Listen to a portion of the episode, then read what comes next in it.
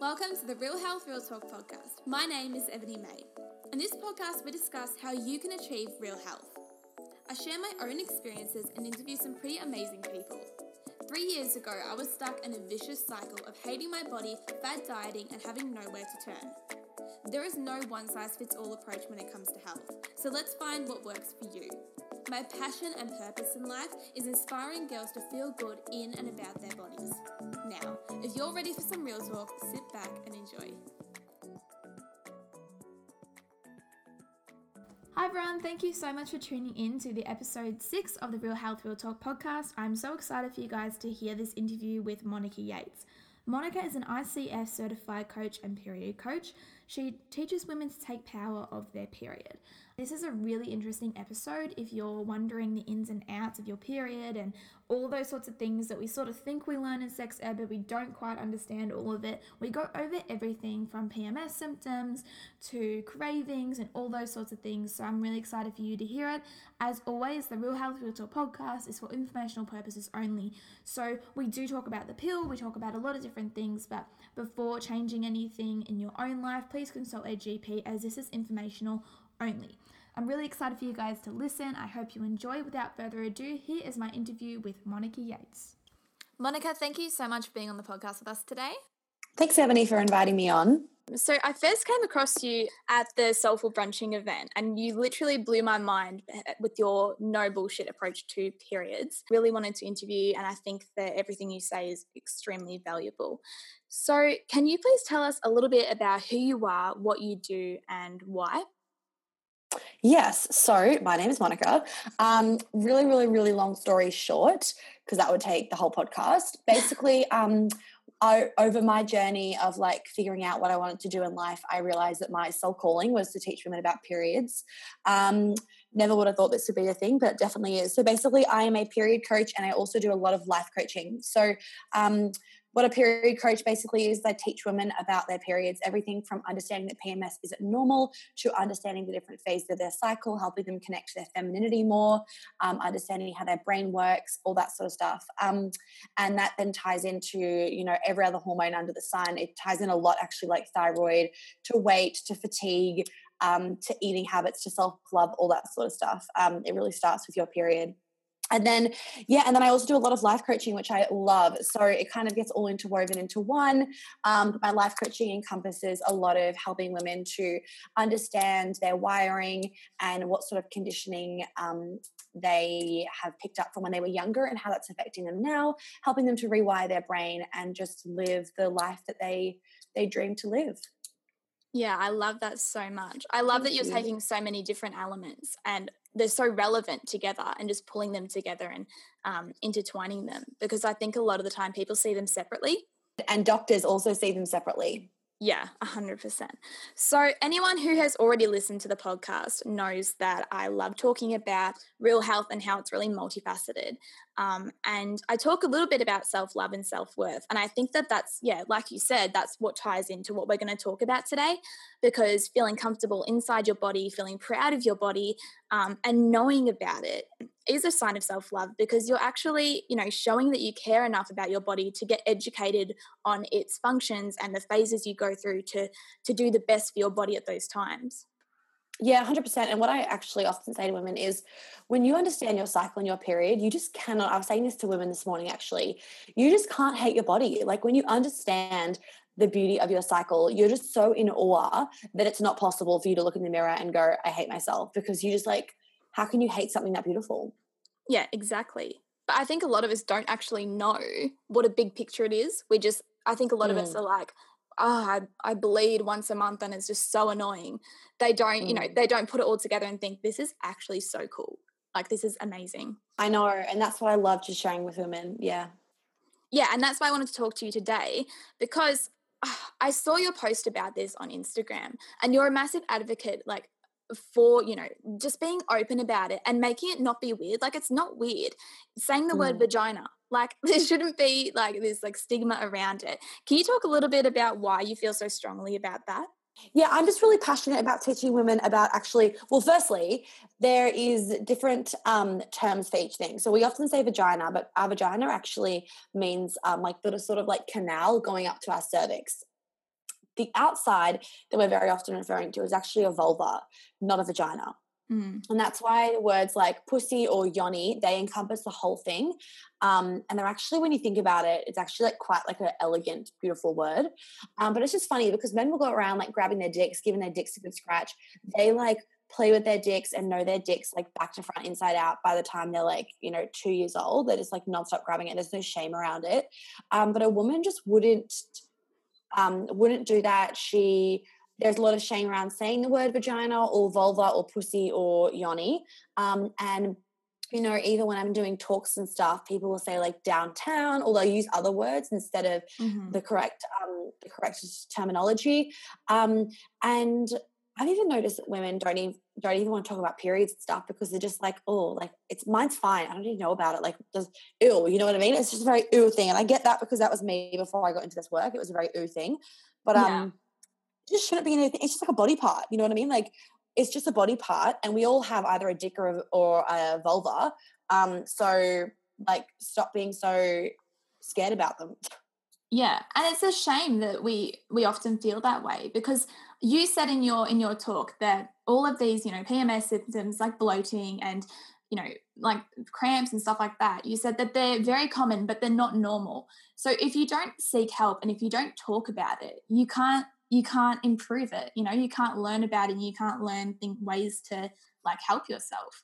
Yeah, I think I think honestly, it actually the, the bigger problem here is that women think that it's normal and it's not. It's common, but it's not normal.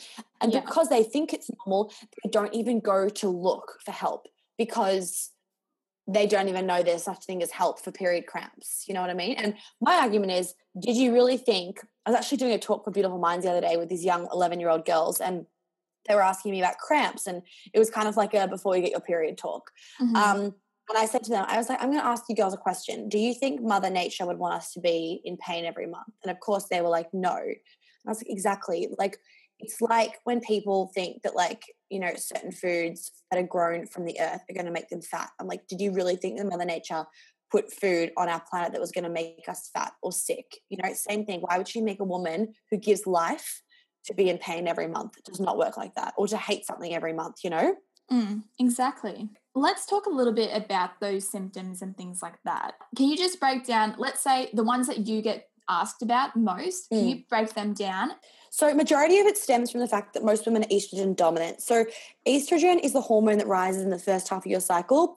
It rises and then it peaks just before ovulation, then drops off. Now, it's obviously hard because we're on a podcast, so you can't see me demonstrating, but I go through this in really good detail um, in my Turning Off Your Period Problems program with like diagrams. But basically, just imagine a mountain rising up, that's estrogen, and then it drops off right before you ovulate. Now, the higher the mountain is, the bigger the drop.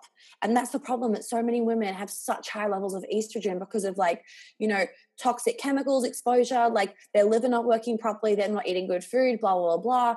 And then estrogen is so high that right before ovulation, they have a massive, massive drop.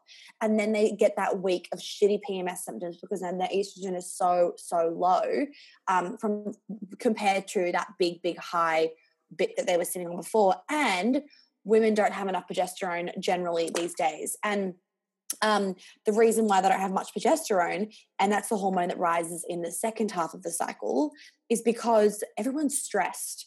And whenever your body is secreting cortisol, which is the stress hormone, it actually taps into your progesterone. So the way it works is that your um, the building block sort of uh, cycle is that it starts off with cholesterol. So your hormones are made from cholesterol. Then below cholesterol is pregnenolone. Pregnenolone it, pregnenolone is broken off into DHEA, which then goes into testosterone and your estrogens. And then um, all pregnenolone can go into progesterone. And then below progesterone is cortisol. So every single time your body is secreting cortisol, it has to tap into your progesterone stores, which makes you progesterone deficient. Now, progesterone is the hormone that rises in the second half of your cycle and it has it basically is like the yin to the yang. So it's like estrogen makes you happy, boosts your serotonin, makes your skin plump. Um, will often also give women a lot of fluid retention and whatnot because they have too much of it. Um, it will increase your libido. Um, it'll make you really happy and make you very energized. And then it drops off. And then progesterone is meant to rise to counterbalance that. So it'll make you feel zen, cool, calm, and collected, have an anti anxiety, effect, have an antidepressant um, depressant sort of effect. It will reduce inflammation, reduce fluid retention, all that sort of stuff. But women don't aren't getting that rise of progesterone; they're just flatlining it. So mm. then, after the drop off of estrogen, that's where they get all the PMS symptoms, and that's not normal. That is a sign. That's your body telling you something's not right. So your period is your monthly report card, and when I look at women's periods, not physically look at them, but like when they tell, when they, you know, I could, but when they tell me about it, yeah. um, I can tell them exactly what's wrong straight away because it's telling you what's wrong. And it's about being able to listen to it and understand that it's actually your monthly report card. It's like going to the doctors for free. It's going to tell you whether your thyroid's not working, what your inflammation's like, how your blood circulation is, what your liver's doing, whether you've got enough progesterone, how stressed you are, how your adrenals are doing, so many different things. Um, and yeah, that basically in a nutshell is like how the PMS happens. So in that second half of the cycle, generally it's from too much estrogen and not enough progesterone. Mm-hmm. And would you recommend girls get um, a hormone test? Should they just be documenting how they feel each month? What's the best way to do yeah, that? Yeah, look, you can definitely go get a blood test and, and a, do a saliva test and whatever. I mean, there's always a valid reason to do them. Um, but sometimes they can be a bit expensive depending if you get how big a panel you get. Uh, Medicare covers some of it, and then the rest you have to pay for. Uh, saliva tests, I don't think Medicare covers it all. Mm-hmm. especially if you get them done through a naturopath. Now, whilst they're all fantastic, I really like going off symptoms because you can then monitor how it's progressing as you go along. And sometimes bloods don't show everything, you know? Sometimes a blood test can say your adrenals are fine or your thyroid's fine, but you know what's fine. You know whether something's wrong. And yeah. what I actually really like about doing symptoms, that's why I've got this like hormonal questionnaire thing, is that often girls won't even know that's a symptom of something wrong because they're so used to it. Yeah. You know, like, you know, 40 minutes into a session with a woman, I'll say, wait, do you get sore boobs? And she'll be like, oh, yeah, I do. And I'm like, there you go. Like, we're, we're so used to this shit that we don't even, um, we don't even know when something's wrong. So by giving a girl, you know, a woman a um, hormone questionnaire, she can actually go, wow, I'm actually suffering from a lot of these things and I'm not even realizing that I am. Yeah. So in short, there's a place for everything. Um, but I really, I personally really, really like going off symptoms because you can also monitor how they're getting better or worse, which then tells you obviously a lot. Um, and it also allows you to just connect with your body a little bit more and not just look at what some numbers are saying um, or what some bloods are saying, because that still disconnects you from what your body really truly knows a lot of my friends have really in quotation marks really bad periods and they say oh like yeah. my mum always had a bad period like oh god that's a good line. I love when women say that line because that's when i'm like your mum can have whatever she wants but you have to turn the genes on. That's mm-hmm. the, that's the bottom line. So even if you carry the gene for pcos you have to turn it on from environmental and lifestyle factors. And yes there are some unavoidable unavoidable things but do you think that by constantly telling your brain my mom had endo my mom had endo that your that your body's going to go oh no that, that's okay we're going to have a perfect period. No all your brain sees is endo endo endo endo. So what's it going to manifest? Endo. And i'm not saying manifest in quotation marks of like magic manifesting. I'm talking about science has proven the power of placebo and right there is a great placebo that you're giving your brain of telling it you have endo um, or telling you you have painful periods, or telling it that your mum had painful periods, so, uh, sorry, that your mum had heavy periods, so you're probably going to have heavy periods. If you tell your brain something for 90 days, that's the only story it knows. Yeah. And of course, your brain, that's where it gets the information from, and then it and then it relates that to every cell in your body. And of course, your body will create what your mind what your mind says to do. And it's almost like by saying that you're accepting it. You're saying it's okay that I have awful periods because mm. you know mm. there's a reason for it. But changing your mind, an excuse, yeah, and like That's being like, I want to, you know, I want to make this better for myself, and there is a way to. It's about yeah, changing mm. your mindset about that. So is that questionnaire? Is that like in your program? Like, can people just do that? Yeah, that's in my program only. Or if you do um, sessions with me, then then you'll um, also get the questionnaire. Yeah. Yeah. Nice. So I want to talk a little bit about um, the pill because yeah. in in my immediate friendship group, I don't think there's one of them who aren't on the pill. It's just super common. I think it oh, became oh, yeah. something that um, that now it's like you know you become a once you turn a certain age you you go on the pill um, and i remember that when i was i think i was 17 um, my mum was like i really don't want you to go on the pill i really don't want you to go on the pill but all of my friends were on it and it was just sort of that thing like well everyone's on it like i think i should just do it then i can skip my period it'll be easier can you talk a little bit about mm. the pill and why you don't think it's maybe the best option yeah, it's not even like I don't think it's the best option. It's not the best option, full stop. And I will yeah. just say right now that I don't care whether you're going to throw the comment of, you know, oh, but it saves us from cervical cancer. Um, if you're eating a good diet and you're not stressing about cervical cancer and you're not shoving fake hormones into your body, the likelihood of you getting cervical cancer is very slim.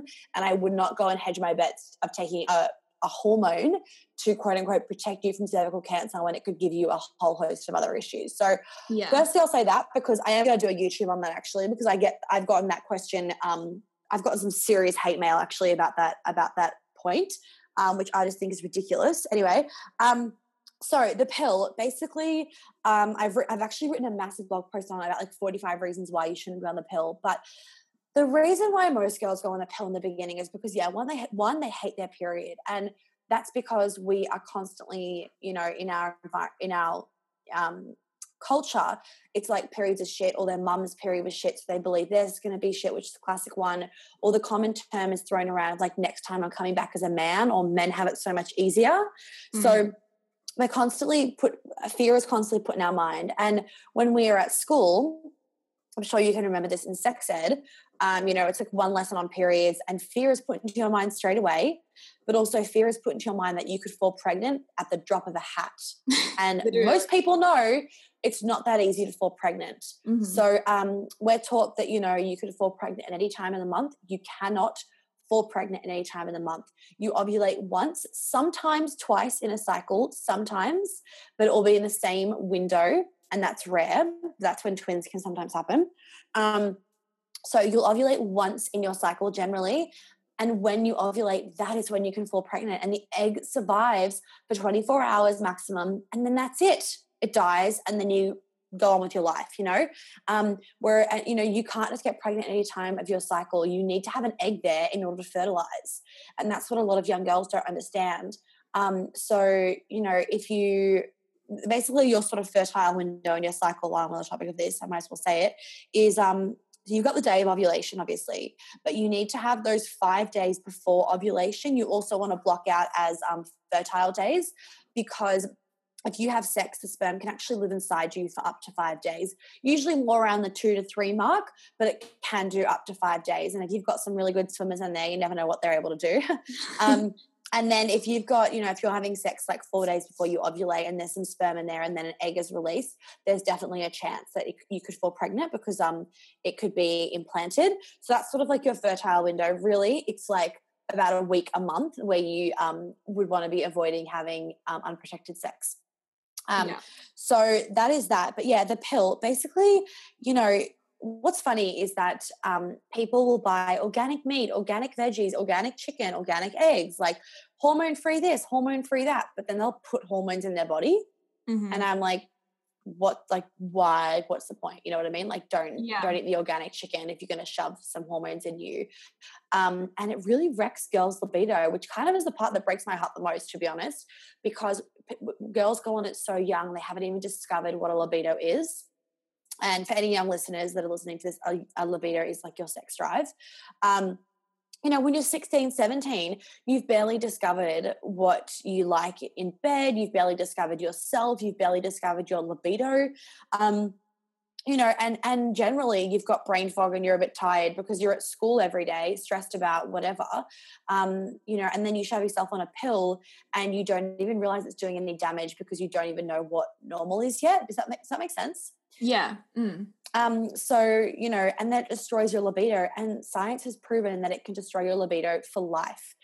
For wow. as little, if you're on the pill for as little as six months, it can destroy a woman's libido forever.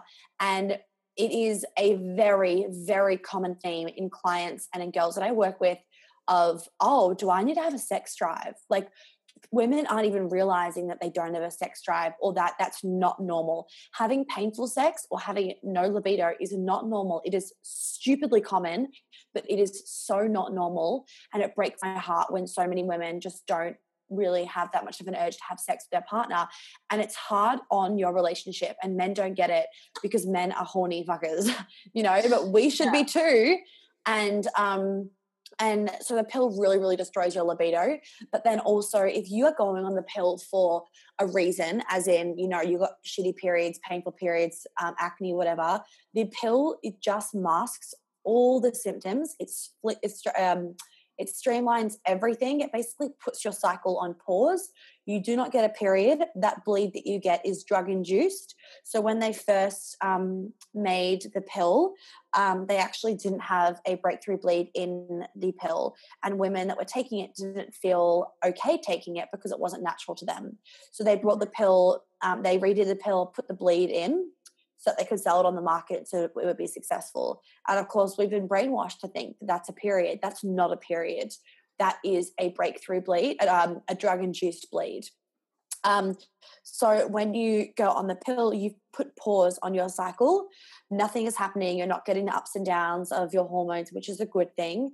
You're not getting all of the amazing hormones that make your skin plump and make you energized and feel good. You're just not getting them. Mm-hmm. streamlines everything. And when you come off the pill, the problems that you had before you were on the pill are very often a ton, ton worse than when you went on the pill. So things like acne, they can that, that will be worsened by the pill generally, mm-hmm. and that's because um, what the pill actually does is it basically puts um, it basically blocks your pores and puts like a plug in your pores so you don't get um, so you're not making a, so the sebum isn't being released okay which is the oil in your skin. But the problem is that your body is still making the sebum. So inside your little body it's like ramping it up and it's like trying to produce more and more sebum because it's like what the hell? We're not getting out through the skin. We're not getting out through the skin. So it ramps it up and up and up and then you take the plug off as in you, you stop the pill and that's where the acne can actually be a lot worse because although you've taken the pill off, your body doesn't know that. So it's still ramping up this sebum production,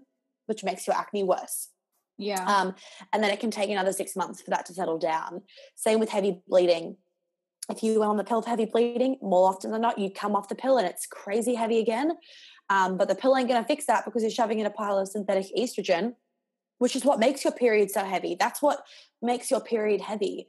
You know, having too much estrogen or having a thyroid issue. And guess what the pill does? Gives you more estrogen and is more likely to make you have a thyroid condition. Not to mention they're not bioidentical hormones. So just think of it this way the estrogen that your body makes is the complete opposite to the estrogen in the pill.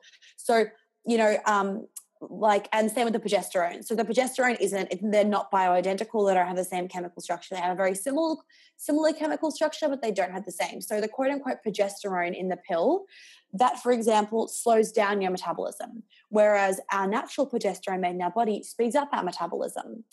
Um, you know progesterone in the, the quote unquote progesterone in the pill um, it holds on to fluid. Our progesterone in our body gets rid of fluid, so helps reduce fluid retention. Um, you know, and there's there's actually a really good book called The Pill Is It For You? And it basically runs through all the science of the pill. It's a fantastic book. I highly recommend it. Mm-hmm. Um, you know, the pill has been linked to depression, to even like things like cancer. You know, you're shoving in, bottom line is you're shoving in these synthetic hormones. Your body doesn't know what to do with them. Um, it doesn't do anything good for your body and any any reason that you're going on the pill for it's just going to mask the symptom and it's going to be 10 times worse when you come off it. And who wants to come off it when they're who wants to get acne when they're 26 years old or not be able to fall, fall pregnant when they want to because they've been on the pill for so long? Um, and so i guess the bottom line is if, and if you're on the pill for hormonal contraception the fertility awareness method that actually has higher rates of um, of sorry lower rates of um, a what's it called? Uh, an accidental pregnancy. So um, which is crazy. And i did a, i did a youtube on this. So basically the pill although it's got a you know um, a perfect use rate of you know like i think it's like 98% um, who the fuck takes the pill perfectly? You know, Yeah. people take it at different times of the day. They forget they're on antibiotics. They've been out drinking. There's time change when they're traveling. It's nobody takes it perfectly. And there is millions of women every year that fall pregnant on the pill. Millions. It's a very, very common thing.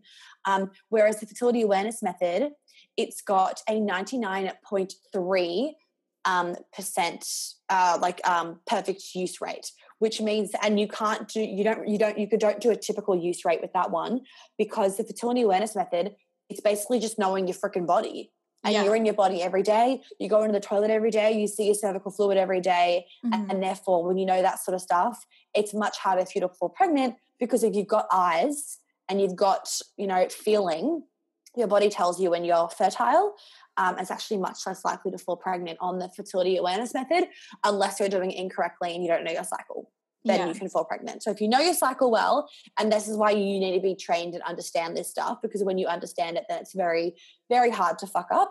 But if you don't understand it very well then of course it's easy because it's confusing. Um, but yeah the pill is not um, not as safe as what we're made out to think it is Yeah, it's just sad because obviously we're going to be taking the advice of a GP and we think that they're like a Mm. credible source. We think that that's what's best for us. A lot, I, I was on the pill, as I said, when I was 17 and I got off it once I started studying nutrition and once I started Mm. thinking this is not good for me. But um, it's just hard, I guess, to get in your mind that because these people who you trust are telling you to take it. Yeah, so I'm on natural cycles and like I Yeah. sort of do, I've done a lot of research in that and like just really listening to my body. And I told my doctor that because when I went for my checkup and she was like, Oh, you're still on the pill? And I was like, No, I haven't been on the pill for a few years now, you know that. Um, and she just she just pretty much laughed in my face and she was like you need to get back on the pill it's not going to work i've had like three babies using that method and it's just people shut it down so quickly with that method quickly before i forget Mhm. she's probably talking about the rhythm method which is very very different so Yeah. the rhythm method goes off the idea that you have a 28 day cycle and you ovulate on day 14 Mm-hmm. only 30% of women ovulate on day 14 70% of women either ovulate beforehand or after so it is very important that you know your cycle the, the rhythm method is absolute bonkers do not listen to it do not do it because you will fall pregnant because chances are you're not ovulating on day 14 you know what i mean Mm-hmm. um, but and you and that's it's a terrible method. But I cannot believe that she told you to go back on the pill. And don't worry, it's a very common situation. And it's not to say that all doctors are bad, because there's of course a place in modern medicine. There is always a place in modern medicine, 100% um, and they are very knowledgeable people, but they actually aren't taught about this stuff in uni. So in uni, all they are taught about, because I've actually listened to doctors talk about this, is all they all they are taught about is how to counsel a woman on the best um, hormonal contraception to use, whether it's for a period problem or to not have a baby. And that's why doctors will often put women on um, the IUD now because that's basically a hundred percent chance of you not falling pregnant. yeah Um, so to them, that's successful. And I don't know about you, but that does not sound successful to me. Not to mention the IUD should not be used before you, before you um, have have finished having babies because it can get lodged into your uterus, and then um, it can cause serious problems, and you might not be able to have kids. So um, just doctors don't often say that, but they should be. Um, but yeah, that's a very common situation that doctors will be pushing girls to go on a pill, and I just think that's so immoral and ethically wrong. Um, and that's why I'm here just to educate. If a, if a woman wants to go on a pill, that's fine, but she needs to be given all her options. She needs to know the the, the natural way of doing things as well as a home a pill, um, so she can choose for herself. Because that's the problem. We're not given all the options. We think the only option is to take a drug, and immediately we place so much fear in our mind of like, wow, our body can make a baby. But to us, that's scary because we're worried about falling pregnant when we don't want to. But that's the issue because we're not told any of the options. Like I, I remember when I went to the doctors, she pretty much said like if you're going to be having sex, you need to be on the pill. You know, Mm. you, there's there's no other way. And that's of course like when you're like 16, 17, you're going to be like, okay, I obviously don't want to have a kid. Um, and it is it's really fear based, um, which is kind of sad. Can you talk a little bit about um, that like induced bleed because I Yeah. when I was on the pill, um, there was a group of us, like, uh, you know, had like girls talk about it, like anyway, in like their little friendship Mm. groups. Um, and a few of them were like, oh, I haven't had my period in so long. And others were like, oh, you know, it's okay that I'm on the pill because I always make sure I have my period. And I actually didn't know that that was like not a natural period until the talk that you gave. And I was like, what? Like, yeah. So basically, what happens is that's why those sugar pills, it's just you've stopped taking the hormones for a week. So it allows your body to like shed um, and give you this drug induced bleed. And some people say that it's better for you to have a, a bleed than not. And others say it really doesn't make a difference. In my mind, it really doesn't make a difference whether you give yourself this drug induced bleed or not, because um, it's not a real period. So, a real period is there so that, you know, um, people say, you know, a period is a science. You know, some bloody YouTubers say that having a period is means that your body has toxicity. Can we also just say that's absolute bullshit? That's oh not the case gosh. at all. not having a period means something's wrong with you. If you do not have a period, if you if you've gotten your period and then it's not hasn't come back, mm-hmm. um, that is a sign something's wrong with you. But um, yeah, so a period is not there to like you know get rid of toxicity or whatever crap people say it is. A period is there because you know, before you've ovulated, the lining of your uterus has built up for a baby. And then an egg has been released to ovulation, and you're left with the corpus luteum. And that corpus luteum will turn into a placenta if you do fall pregnant. Um, if, and if you don't fall pregnant, it's going to stay there and it's going to give you all the amazing progesterone. Um, and then as the progesterone and estrogen drop off again before your period, that's when the lining of your uterus sheds. Of course, you don't get an increase in estrogen and then an increase in progesterone when you're on the pill, it's just flat line. So it honestly makes you're not ovulating, you're not getting the corpus luteum, and therefore whether you bleed or whether you don't bleed on the pill, like whether you skip a bleed or not, it doesn't it doesn't matter. Yeah. Mm-hmm. Yeah. Okay, so for girls wanting to get off the pill, or for girls who mm. just, I know that my older sister, she's been on the pill for so long, and she said to me, it's yeah. just, it's just like scary to even think about going off it. Yeah, what do you what do you suggest that they do? Like, um, is natural cycles good? Should they have a basal thermometer? Mm. Like, you know, what mm. do you suggest? Yeah, so there's definitely an art to coming off the pill and then getting a period back uh, as soon as possible. Like it took me 18 months because I did not come off the pill correctly. Um, so there's definitely a bit of an art to it. And I'm actually, I've got quite a request for this. So I'm actually going to make a program all about coming off hormonal birth control so it's done properly. But basically, there's a couple of really key things. You need to make sure that your gut health is good. So the pill, it disrupts your microbiome. Um, very disruptive to your gut. Very, very, very. So, you know, doing um, the gut right cleanse from ATP is a really, really good idea. Basically, take, take this disgusting powder, but it works like magic. I've got a blog post on it. So instead of harping on about here, I would go read my blog post on gut right, and the um, product is on my shop page. Mm-hmm. Um, I would do that for your gut. Do not take probiotics or anything like that. You don't need them. Um, you know, probiotics, um, generally, um, basically what they do is you're putting in a whole pile of bugs in your gut, which sounds fantastic. But if you've got a bad bug in there, which guaranteed you do, because most of us do, mm-hmm. that's going to feed the bad bug and the good one. So it's not going to get rid of the bad bug, it's going to feed the bad bug. What you want to do is get rid of the bad bugs and feed the good ones. And that's what Gut Right does. The polyphenols in it from all the plants kills the bad bugs any candida, any parasites, anything like that. Even if you don't think you've got candida or parasite, you could have these tiny, tiny, tiny little ones that aren't showing themselves enough yet. This gut right will help clear that. So you want to make sure that your gut health is really good when you come off the pill because a lot of your hormones are made in your gut as well. You need a healthy gut to flush out excess estrogen. Um, you also want to really be upping your B vitamins. So you're going to be the basically every vitamin, to be honest. The pill strips your body of nutrients um, you can actually be on the pill and very, very vitamin and mineral deficient. So you want to be, um, you know, starting to supplement things like magnesium, have lots more lamb for zinc, um, having vitamin A in, so getting some chicken liver. And my trick is to do 80% chicken mince, 20% chicken liver. Go to the butcher, ask him to do that, mince it all up together or you could do beef mince with chicken liver. You can't taste it. I swear to God, you can't taste it. Mm-hmm. Um, make a spag bowl, make a curry, make a stir fry, whatever you want. Um, really, really high in vitamin A and all of your essential nutrients. But oh, livers are just packed with nutrients, packed with B vitamins. It's fantastic. Um, that's going to help flush your liver out as well. So um, you want to just be increasing all of your nutrients. And then when you come off the pill, you want to do a big post pill detox. So all that estrogen that's been shoved in your body that's synthetic, you need to get it out. um, and you need to get it out as fast as possible, and it will take a few months. So you want to make a really conscious effort of being on a healthy diet. You want to make sure that your liver is working properly, which you get, which probably it is not.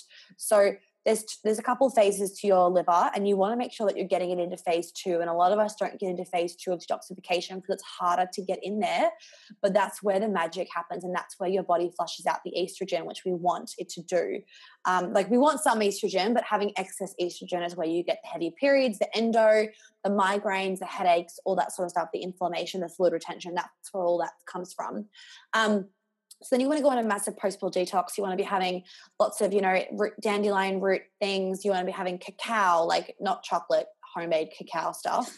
um, you want to be having, you know, lots of turmeric, tons of bone broth, lots and lots of veggies, lots of healthy fats, um, activated nuts and seeds, making sure that you're getting all your fat soluble vitamins. Um, turmeric and bone broth is like number like top two things for um, cleansing your body out.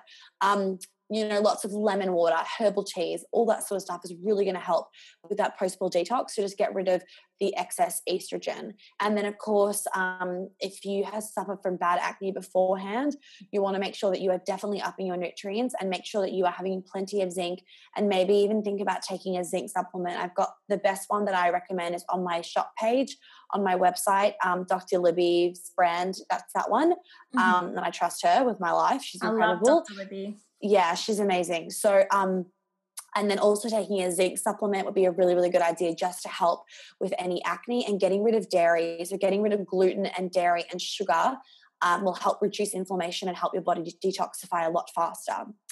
Um, and then, you know, with natural, cycle, and then once you've done that, you need to give yourself a couple months before you start re- relying on your cycle and understanding your body for contraception. Um, you want to give yourself, you want to make sure that you have your period back. And once you have your period back, you want to allow three months. But it's really important that you're ovulating and it's really important that you know that you're ovulating. Um, with natural cycles, I actually need to film a, a video about this, but um, natural cycles is fab knowing your basal body temperature is fab because um, after ovulation, your basal body temperature spikes and it stays high for about 11 days. Yeah. If it's shorter, if it's not staying as if it's not staying high for 11 days, that's a sign that you don't have enough progesterone. Mm-hmm. And that's how you know you've ovulated. The thing is though, that works backwards. It doesn't work forward. So how the app works and how you can do it even on pen and paper is once you've had those 11 high days, you count back 11 days and go, oh, that was the day of ovulation. Thing is, okay. your ovulation day can change every cycle, and an app does not know when your ovulation days changed. So it can't preempt when you're ovulating.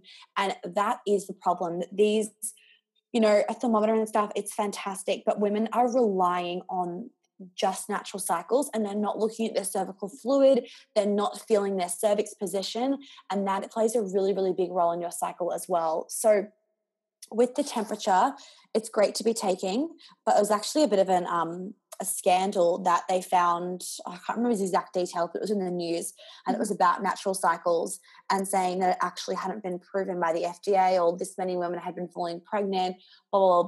blah and that is because women are putting their whole life into a bloody app.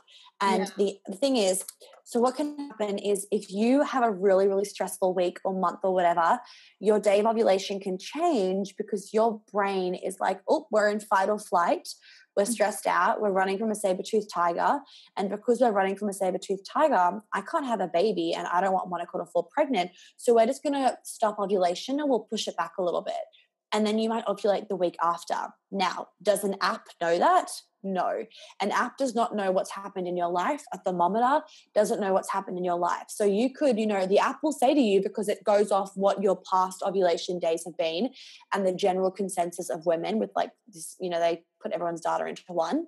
Yeah. Um, the app could say, You're ovulating today. And you're like, Oh, great. Okay, babe, we're not having sex. Like, I'm ovulating. Or, well, you shouldn't be having sex today before that anyway, but whatever for the argument's sake, just to keep it simple. Um, and then a week later, you're like, oh, yeah, I'm not ovulating anymore. Like I'm in my luteal phase. So the things, the app says I'm not fertile. Great, we can have sex. But you're actually ovulating because your body pushed it off for a week because you were stressed out the week beforehand and now you fall pregnant and that's what happens does that make sense yeah. no that makes perfect sense when because we're not robots we're not gonna like have like no. you know have one ovulation day for the rest of our lives um no, it does exactly. go up and down so it is really important and i've learned a lot of that through you just like how to like judge from my body and it's i think it's good to have a guide like natural cycles to have something mm. like that um, but knowing your body, just getting used to that um, is really important.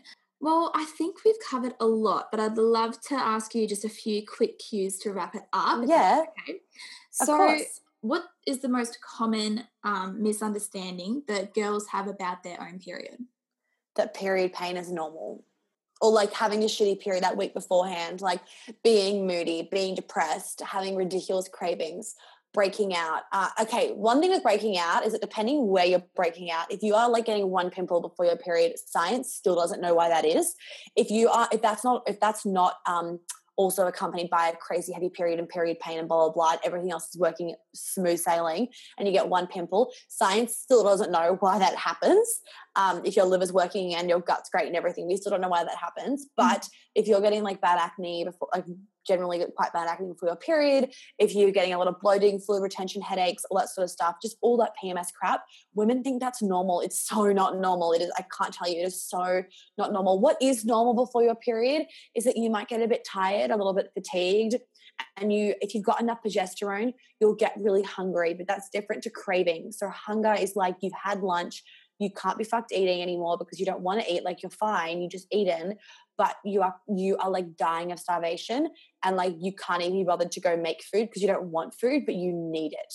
That yeah. is hunger. A craving is just because you had that massive drop of estrogen because your estrogen is too high and your progesterone isn't low is, is too low and your brain is longing for a serotonin boost and it knows that if you have sugar or carbs it's going to give you that serotonin boost. So Hunger is okay, cravings no. Uh, hunger and fatigue are the normal things before your period. Everything else is common, but it is not normal. And that's why it's really lovely to actually know each different phase of your cycle and honor every different phase. So when you're coming up to your period and you're feeling a bit lethargic and tired and stuff, you know that it's totally okay and you can tune in and actually honor it. And I think it's really beautiful. That's going to blow so many people's minds that you're saying that, that it's not normal. Yeah like yeah, because so many people are living with it and they're just they've just accepted it i was going to say and in case people like absolute bullshit i've actually got one client and she messaged me the other day or the other week she um well, I think she's mid 20s. Um, since she was 13 years old, she's had the most horrendous periods, like would go to the ER um, to because her period pain was that bad. Like that's the, the emergency room, like the hospital, um, mm. because her period pain would be that bad. She would have to like lie in like boiling hot tubs of water um, like as in the bath and and take drugs and whatever to like not like knock herself out and get rid of the pain and blah blah blah. Um, for the first time, she had a period and there was no pain, no hot water bottle, no. Um, she lives in America. No, not not Panadol, but like whatever their equivalent is over there. Yeah. Um, yeah. No, no need for a bath, nothing like that. Um, she was just a bit, little bit tired and hungrier, and um, that was it and i was just like oh my god i cannot believe that in four months we got there which was just incredible which is a short time so just quickly on that is that it takes at least three months for you to notice any difference so to see that much improvement in four months i was like wow that's i'm very happy with that yeah but just knowing that it's it's possible is is mm. amazing because like i said so many yeah. people think it's normal um yeah. Okay, so we haven't really touched much on nutrition. That's okay. Do you recommend, um, you know, not having, and what do you recommend um, that's like good, especially for like hormones and around your period? Yeah. Well, sugar, there is just no place for it. I mm. love when people say to me, "No, but like, I'll, you know, we need sugar for energy." It's such bullshit. Um, there was actually um, that study that told uh, that like quote unquote showed that or proved that um, the scientists were actually paid to say that. So um, that's not correct. Um, if you have, yeah, I went to a movie premiere for Food Matters new, um, a new um, movie the other night, and I just blew my mind. Like, and same with the Powerade, and saying how that's like a sports drink, it like replenishes you or whatever, or like it's better than water. Yeah, like each scientist was paid like fifty thousand dollars, um, which is just ridiculous. Like, how fucked is that? Anyway, so yeah, So the foods to avoid is sugar. Like obviously, if you're out with your girlfriends and you want to have some cake or whatever, like it's a time and place for it. You got to live your life. You got to like feed your soul at the same time. But yeah, sugar has no place in your diet. Your body does not need it, and it does not do anything good for your body. Put it that way. Um, and really not great for like periods for cramps. It's just going to cause more inflammation, more cramps, more more estrogen dominance, all that sort of stuff. So sugar's a no-no. Um, gluten, wheat, that sort of stuff. Um, the wheat and gluten that we are eating is so, so, so, so, so, so different. I can't even tell you, like completely nothing similar about the um, the wheat that you know we would used to harvest from like you know like hundreds of years ago. Um, completely different, so refined, completely different proteins. So it's a completely different chemical structure and everything. Um, it's not the same thing, and we cannot digest it. Um, even studies, what was the study? I need to actually find it, but it was in this film. Um, it was Mark Hyman talking about it. Basically, like, um, you know, the gluten that's found in today's products makes your gut lining so bad that you can't actually, um, you can't get your gut lining to repair itself. Like that's how much it pierces the gut lining. Wow. Um, so yeah, no human can digest the the the um, protein in the wheat and the gluten. Um, and it causes serious leaky gut and, and, serious inflammation, which is going to lead to a whole host of period problems, um, not to mention everything else. And then um, dairy is a funny one. So some people can tolerate dairy, others cannot tolerate dairy. Um, this is something that you need to trial for yourself. A lot of people find they're better off on a dairy free diet. However, some people can do full fat dairy because the full fat dairy has got the enzymes that your body can then use to help break it down.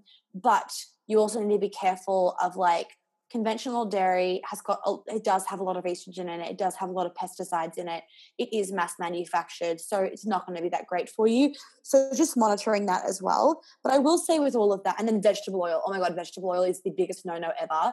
You can link to my blog posts as well for that so people can read about it but vegetable oil is like there is no time and place for it like oh my god no um, yeah. It's it's like having it's like petrol. It's literally pet. It's used as it's um petroleum is used in the process of it.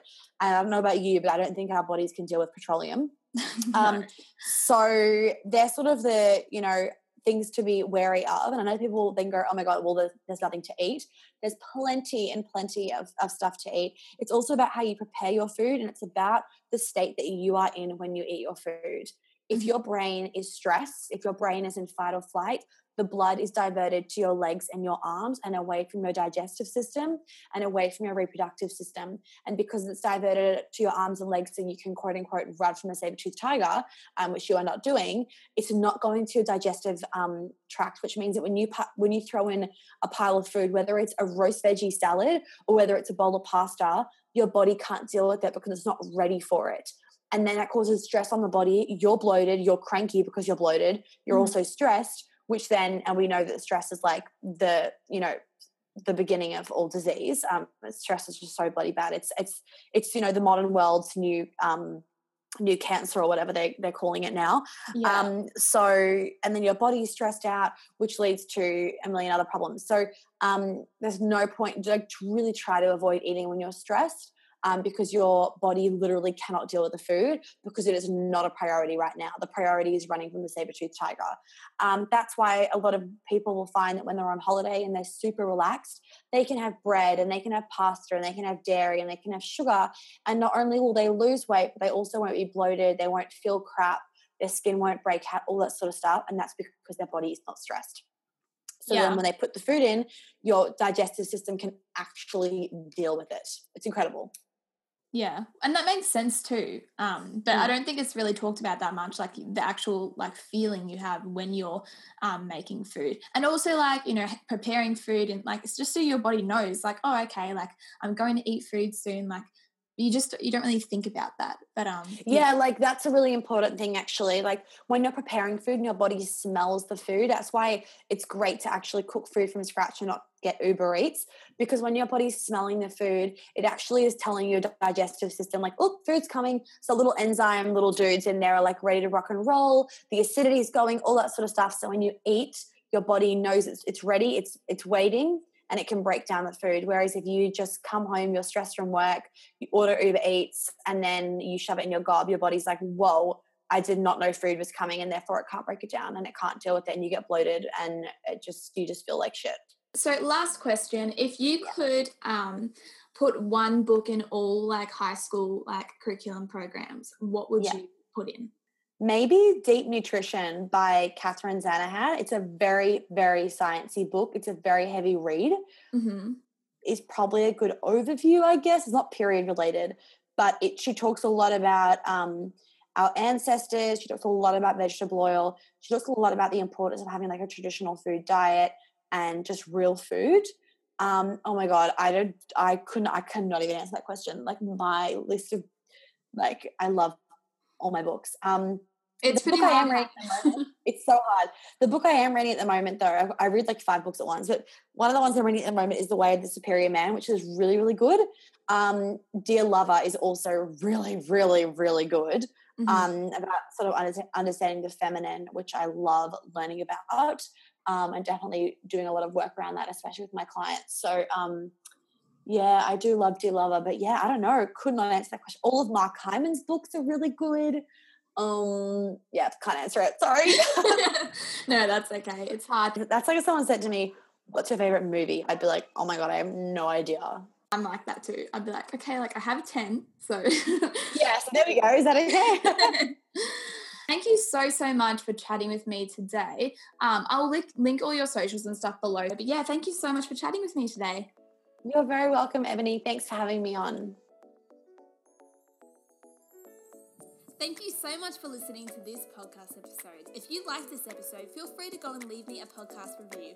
If you want to hear more from me, then pop over to Instagram and follow me at Ev Coatesworth. Thank you so much for listening, and until the next episode, I wish you happiness and real health.